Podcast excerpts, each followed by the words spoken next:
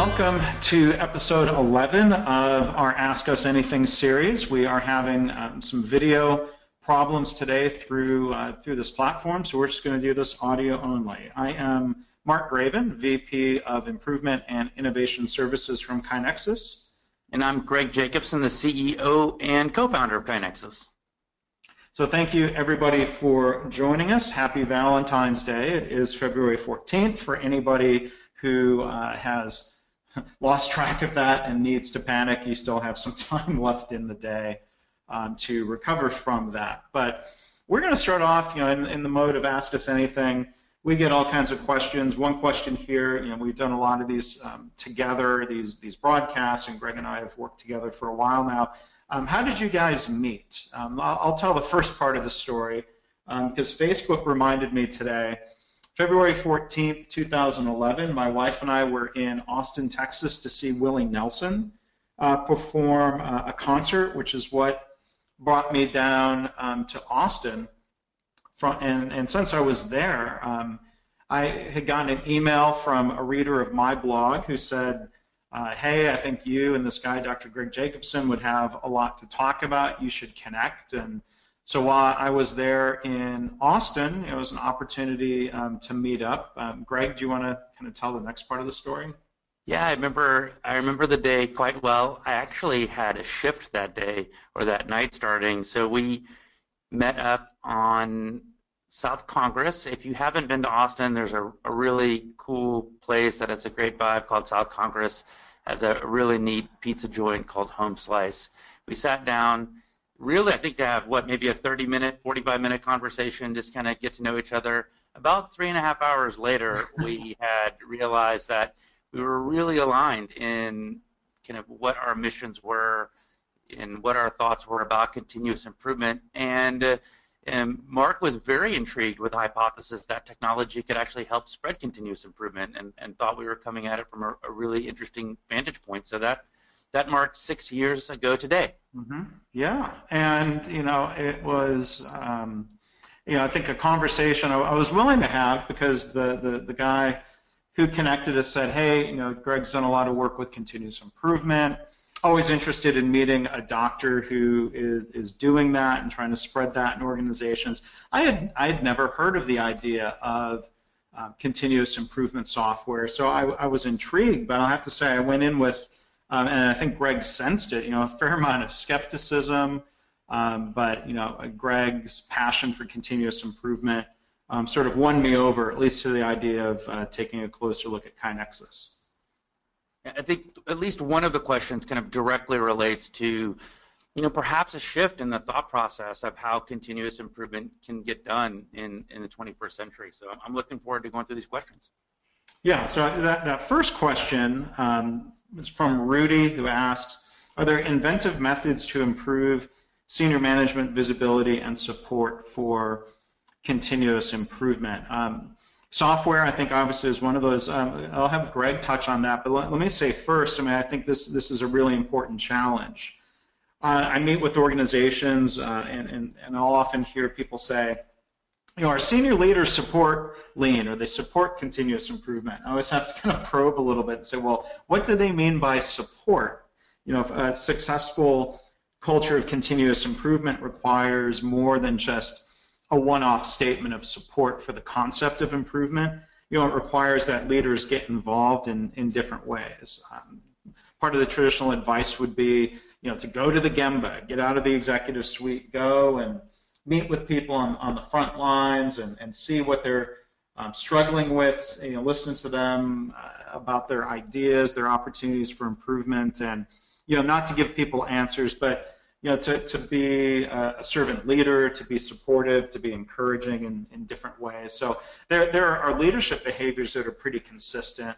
Um, and Greg, I mean, why, why don't you kind of take it from there? Yeah, I think I'm going to take a little kind of different approach on this. Obviously, KaiNexus as, a software platform, Mark hinted at that I would talk about that, I think is a great way to bring in um, senior leaders uh, by creating a dashboard for them giving them their key KPIs that they, they want to peek at, and, and then giving visibility into all the improvement work. But it, kind of talked about an inventive method, and so let me touch on that. Um, Jim Collins, in I think it's in his book Good to Great, talked about a BHAG, and we talked about my haircut, and so I think a BHAG was just a really great way for us here at KaiNexus to, to kind of get me emotionally involved in, in what we were trying to accomplish this year. So BHAG stands for a big, hairy, audacious goal, and it's not supposed to be a, a goal that's kind of financially driven or kind of it certainly should be objective, but it, it, it, shouldn't be stale. It shouldn't be boring, if you will. And uh, but it, it, should be something that, if the organization achieves it, it really has moved the needle forward and indicates that the organization has, has accomplished something in the year. And so, I'll quickly tell about our BHAG and and the haircut and, and why I was actually quite disappointed to. Uh, to find out that, that GoToMeeting decided to um, play a little trick on us by not making the webcam work. But our BHAG for 2016 at KaiNexus was to have over 25,000 improvements completed in the system by the end of the year. Now, to, to, give context of what that means, at the beginning of 2016, we had just over 12,000 improvements in the system. So from about 2011, with our very first release of the software, to December 31st, 2015, there was just over 12,000. And so I challenged our, our company really to challenge our customers to see if we could we could actually double that in one year. And lo and behold, um, we did do that. Uh, we, we got just over, or all of us got just over 26,000. At the beginning of the year, I, I turned to our VP of sales, Russell, and I said, hey, you know, if we hit this, I'm going to let the company shave my head. And it really kind of play along with the, the big hairy part of that. And so we'll have a we'll have a blog post certainly shortly coming out where we'll show the actual event of the entire team getting getting their turn to put the the, the, the razor, if you will, to my head. Yeah. I think I think I think a BHAG is, is a great idea to get senior leadership involved. Not that they have to commit to shaving their head, maybe a small tattoo or something like that, but yeah. And, uh, and since we ended up doing just a PowerPoint slide here instead of live video, I'm sorry I didn't have a picture of Greg Handy to throw up on screen, but we'll share that um, on our blog soon. But let, us continue the discussion. There was another question here that asked, uh, how can we sustain improvement activities and prevent slipping back to old habits, reverting to the old way? I mean, that that's a story, a question I've been hearing in healthcare the whole 11 years, um, 12 years almost I've worked in healthcare. Whether you know people are talking about rapid improvement events, what, you know even some of the world leaders in lean healthcare would report in articles and at conferences that they would have over 50% backsliding rates. And you know from what I've seen from rapid improvement events and in different types of improvement, what's often described as backsliding is is actually, I think, more accurately described as um, a change that was never fully adopted. And I think, you know, at the end of an improvement event, this is one of the weaknesses of the improvement event methodology. If there's not a good handoff, where you know the event team says, "Oh, we've designed a new process and we've tested it and we say it's better, and now we're going to chuck it over the wall to the people who do the work every day," and that that often just doesn't ever stick to begin with. And you know, people don't understand the new process. They weren't involved in the development of it. They weren't trained in it. Kaizen event leaders come back 30 or 60 days later and they say, "Oh, people are doing things the old way. They must have backslid." When you know, if they had been there every single day, they might have noticed. Sometimes the, the root of the problem is the change never got adopted. So whether it's that or other circumstances, I, I think the key lesson is rather than blaming people for backsliding, we need to ask why the change either didn't get adopted or why it reverted to the old way, and then go from there. What do you think, Greg? I think that that it's a symptom of the failure of implementing the change uh, versus mm-hmm. kind of what happened after the quote change was implemented. And I put quotes around that because it, it, it's so true that that improvement is really hard. Continuous improvement is hard work, right? I mean, if if this was easy to do, everyone would be doing it at a, at a really high level. But you know, staying disciplined and creating those habits and, and leadership really continuing to make sure that the right things are being measured, that standardization is, is occurring and, and not kind of reverting back is going to all be critical. But I think the, the single most important thing is going to be leading with why and then including everybody. If you lead with why and you include everybody in what you're doing, then I'll bet you can do everything else less well and you'll still backslide less. Well, and this idea of include everybody, that, that actually leads into the next question, and, and we can talk about the definition of in, including everybody in the context of um, rapid improvement events or other you know, improvement work. Um, the, the question, and it's a fairly long question, but I'll, let's just go ahead and, and read most of it from Margot. Um, says, I just took a one-week lean training certification. One of the common themes that was always brought up was that quality improvement must be done with everyone from the team in the room, and this without exception. Um, she continues, I've been doing successful improvement virtually, but was told that was not quote unquote lean. What are your views on this, especially with government cutbacks on travel and staffing? We simply don't have the resources. There were team members in the training and are now saying they must travel or they will not participate in an improvement team. Um, do you have any thoughts on virtual improvement teams? Because I thought our virtual teams were doing very well. Um, so I think you know my, my first thought is I, you know I'll make I'll say this as a joke. Absolute statements are always wrong. Or absolute statements are never always correct. Or you know we, we, we twist ourselves around. I, I usually i kind of cringe at absolute statements when people say things like never or always. You know sometimes people within lean will say you always need to start with 5s I'm like well that I, I can think of situations where that always um, doesn't apply so i think this idea that you always have to have everybody in the room, I, yeah, I mean that that might be ideal. When I worked in manufacturing, if we were doing um, you know, significant kaizen with the production line or production cell, we could plan and shut down the line for an hour and bring everybody together and, uh, and, and work on something. We had inventory that could buffer us from that downtime. In healthcare, you can't do that. You still have most in most settings, you still have continually um, patients you have to treat. Um, and, and so I, you know, I think you, you have to be creative. And I've seen teams be very effective where you, know, you, you pull some people away from the work to work on something for an hour or for a week, but you're getting input from as many other people on the team as you can. So I think there, it comes back to the definition within this question of what does it mean to include everybody? You can get input, you can get feedback, um, you can have people be involved in different ways other than being 100% dedicated to the improvement. I think sometimes you, you, you can be and you have to be creative with different types of improvement. And, and, and Greg, I mean, I, I know you have a lot of thoughts and maybe even stories from your own experience or from our customers about getting people involved in different ways. Absolutely, I couldn't I couldn't disagree with that statement anymore. Number one, nothing I've I've ever read, nothing you know you and I, Mark, have ever talked about, nothing I've ever talked about. Other lean leaders has ever said that um, you're not doing lean unless everyone is participating in person. I mean, you gave a you gave several examples of of operations and systems that would actually not be very beneficial to, to stop, right? Healthcare, for example, perhaps you have night shift workers. Do you want to kind of disrupt their circadian rhythm?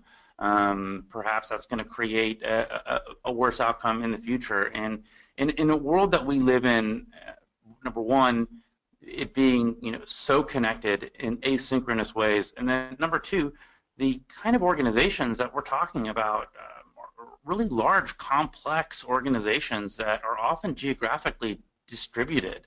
And so to say that, well, it's, it's completely impractical to bring everybody in the room at the same time.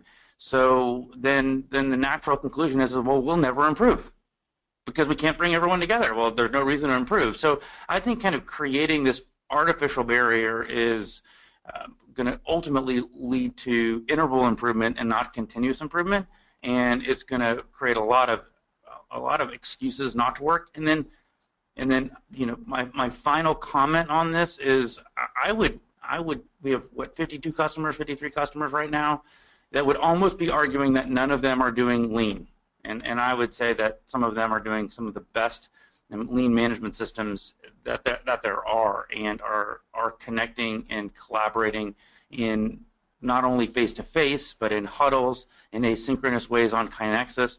In any which way you can connect, you should connect and you should be engaged and you should um, be interactive. And and we kind of just talked about the prior thing. There's no possible way you can do a Kaizen event with every single person in the organization that would ever touch that process at the table, right?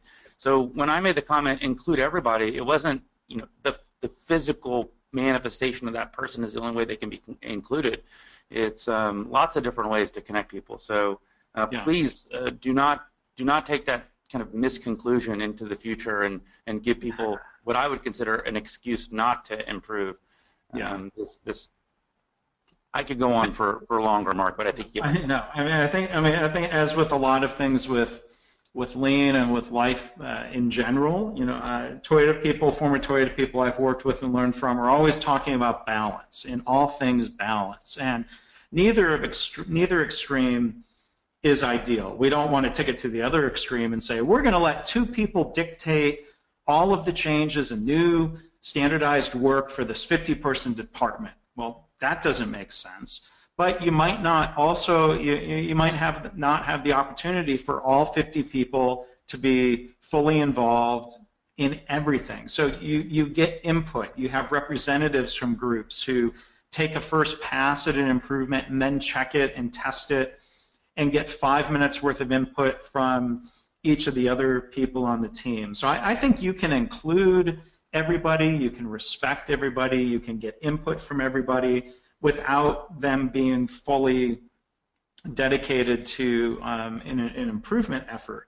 Um, I, I, think the other idea of, of all things balance, uh, in all things balance, is you know we have KaiNexus customers who do huddles, they do meetings, they're working face to face, but they also involve some people virtually, people who don't work that shift, people who aren't at that physical location.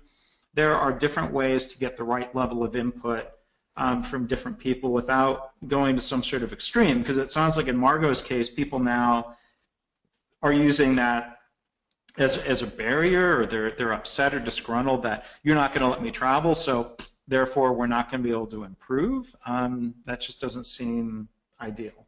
And, and, two two last points on this, Mark. Not to not to beat it to death here. Right.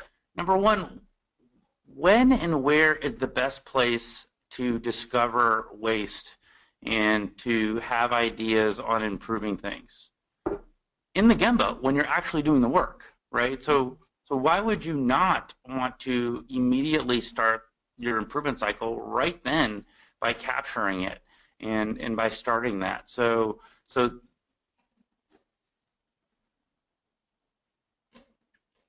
Greg, you still there?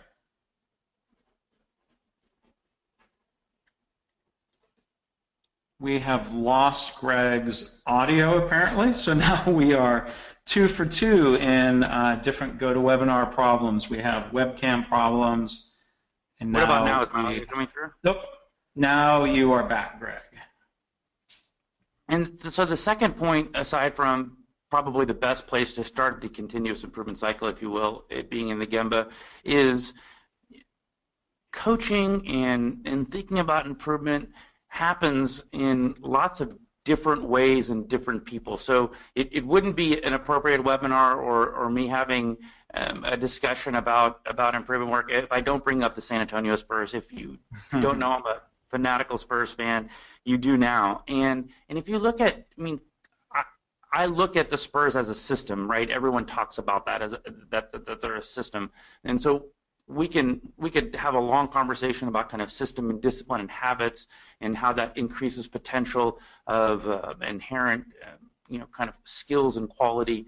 But but I want to talk a little bit though about how does the system get disseminated um, at the Spurs? And if you if you think about that it's not Co- coach Popovich always talking, right? I mean, you see lots of small little interactions between kind of senior people on the team talking to junior people on the team.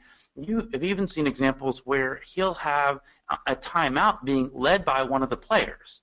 And so yeah. to kind of to kind of think of improvement as being in this very kind of rigid mindset of where physical people have to be and who's doing what kind of conversations. It's a much more fluid um, concept where you know even the most junior people can can contribute, and and all the way down the line, everyone is helping everybody coach. It's almost like a catchball of of, of disseminating um, goodness, if you will. And so th- that 100% is going to happen in lots of tiny little interactions, and, and that's really when you start seeing a culture occur when, when those types of things are happening.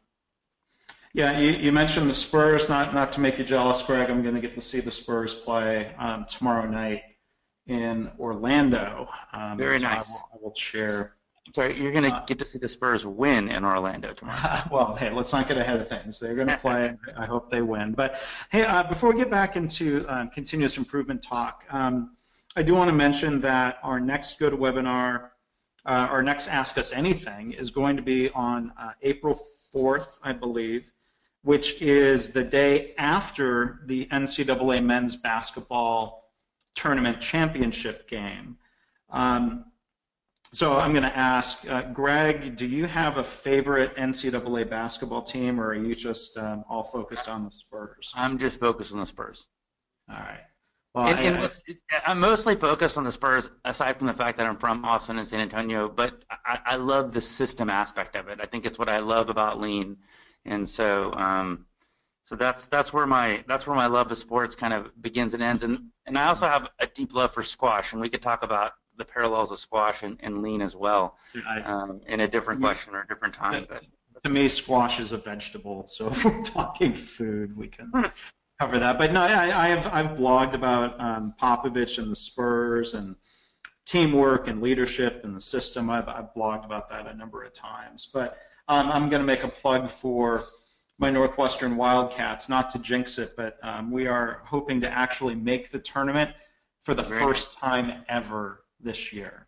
Wow. We're the only the only major conference team to never make the tournament. So please root for us. We could be um, the Cinderella story this year. But again, I, I, I shouldn't have even brought it up. Um, well, and, and for all of our international listeners, I, I, want to first give a shout out to, to Prime Metals. I know I was about to start this, and, and one of the guys in the office was like, "Oh, I think there's gonna be a bunch of Prime Metals." So thank you for, um, for, for joining the KaiNexus tribe, and we're really looking forward to helping you guys improve. But the NCAA is is the kind of premier college basketball tournament ending the season. So that's what we're talking about. If you have no idea. So. Yeah. Um, so let, us go back to the continuous improvement questions. Maybe we can get a, a, couple more here in the seven minutes or so we've got left. What are um, Omaka asked, what are effective cost control and cost reduction mechanisms? Um, like, you know, to me, I, I, I want to touch on this question because to me, Lean and Kaizen are very different than traditional cost cutting. Um, a lot of cost cutting in organizations is focused on, um, you know, doing with less. Um, the word lean even is troublesome because lean. So I've heard people say, "Oh yeah, we're already lean. We don't have enough resources as it, as it is." And you know that's not what lean, as in Toyota, is about. Um, you know, cost cutting in healthcare has traditionally meant um, reducing labor, and if people are already stretched too thin, that can hurt quality. It hurts morale. It can hurt patient safety. And so I think we've seen in in healthcare, and I think it's the right playbook in other settings if you ask the employees what are their ideas for improvement, not just around cost reduction, but making their work easier, providing better service, uh, committing to employees and, and not laying them off in the name of cost reduction can lead to better cost reduction without hurting quality. You often find lots of employee ideas for increasing revenue, which is, I, I think, a better way of um, addressing underlying uh, you know, financial difficulties in an organization. So I, I, I, think you know, my, my nutshell answer would be instead of laying off employees, ask employees and, and work together with them as a team. What, what do you think, Greg? So I can't just say fire a bunch of people? You said that we were talking about C. Montgomery Burns and The Simpsons, and one of these previous Ask Us Anythings. Uh, no, not. All right. Well, if it's not like a joke firing a bunch of people, Mark, Um, what, I think is, what I think is so interesting, there, there's a couple points I want to make on this question. What I think is so interesting is in time and time again, organizations that em, employ a lean management system, right, that are that have really um, good continuous improvement cultures, find that you know, lean is a lot about taking waste out of a system. They end up finding that that in the process of doing this discipline, they not only increase the quality of whatever they're producing, but they also end up decreasing the cost. And, and if you think about that, you know, that kind of starts getting at the fundamental question and definition of what value is. And so, so it's not necessarily intuitive, but what ends up occurring when you kind of take the systematic and disciplined approach is that those things come together. Now, the, the other thing I want to talk about is when to ask for cost savings ideas and when not to ask for them we find over and over and over if your lead opening hand in introducing continuous improvement to frontline staff is give me cost cutting ideas. That that is not very inspiring and it typically has a much higher chance of failing than if you lead with tell me what frustrates you at work and let's start solving those problems you're going to get a much higher engagement with doing that and so you know, Mark and I talk about kind of cost cutting in a very proactive way. Either if, if you want to do it at the beginning, typically needs to be done higher up in the management. That might be a middle management or a senior management kind of focus. Or it can be done several years down the road when there's you know a lot of examples um, and, and really that kind of culture has been built up in Greg, you cut out again. but No. most of, am I back? You you cut out again. And am I back now? Yep. But, but I think most importantly, and I think the take home here is that we know that by simply saying, hey, what frustrates you, and not leading with, you need to save a bunch of money with all your ideas, we actually find a very high um, percentage of very high impact ideas. We've, we've studied everything in our system, and we know that approximately 1.5% of all ideas are worth more than $10,000 and um, about half a percent of ideas are worth even more than $100,000. So I- I think that that's a really good, really good approach and really good kind of advice to, to learn from how other people have started their, their continuous improvement efforts. And it's great knowledge that you're going to start seeing ROI almost unintentionally right from the beginning. Yeah, I mean, I think it's it's counterintuitive. You often get more cost reduction by not focusing primarily on cost reduction. There's Right. a, a great book. There's an article you can find online called Obliquity, based on the word oblique, uh, John Kay, where he talks about the indirect path to goals and how powerful that is. And the leading organizations take that indirect approach. And and I, I, yeah, Greg, you're right. I mean, I, I think in, in most settings, asking people for cost reduction is not going to engage them. I'm bringing it back to an earlier question, though. I wouldn't say never ask for cost reduction as an absolute, because you know, in, in our book Healthcare Kaizen, um, Joe and I shared the story of a, a hospital CEO in Indiana, not his health system, but a different health system, where they were already building um, this continuous improvement culture. They had already made a commitment to not lay people off. But I think there's a time for leaders to speak about reality. And the CEO said, look, we need to reduce our cost by $7 million this year or something like that. Um, we're going to all pull together. We're all going to work on this. We're going to also improve quality. And they, they, he promised to shave his head, Greg. So this comes back to you and shaving your head. Um, they hit that goal. He shaved his head, and you know I think those are unique circumstances where they already had a lot of trust. They had um, a good culture to build upon, and, and, and maybe there just always needs to be a head shaving promise involved.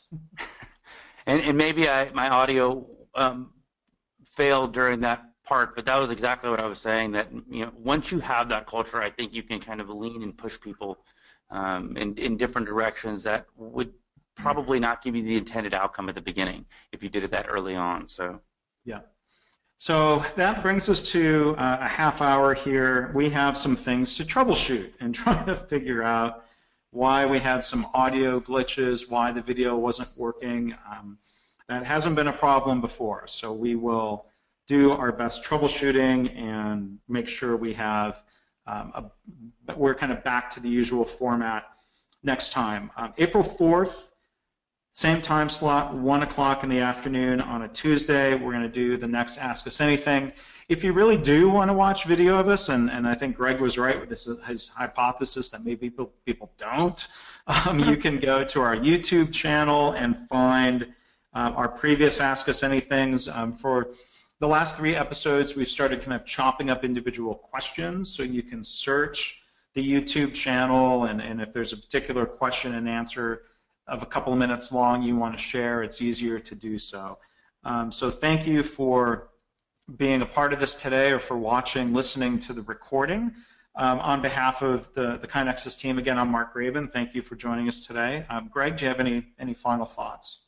Please, please subscribe to our podcast. Take a look at our blog. We're putting a lot of energy into the continuous improvement community, and we'd love for you guys to be a part of it. So um, also, make sure to, to give us a good rating so people will find all of our stuff a little bit better. And uh, I also just want to say that, that this is a journey. There is no kind of starting and stopping point in, in doing continuous improvement. It's hard and making sure you continue to be disciplined. So I'm going to kind of end this with saying thank you and keep, keep continually improving your lives and your organizations as as we try to do here with ours. And sometimes things go wrong, and you you fight through it, and um, we'll we'll do some root cause analysis, and and uh, maybe I'll end up writing a blog post about it. So please come visit the blog um, and and everything that we offer at kainexus.com. Thanks for tuning in today, and we'll see you next time.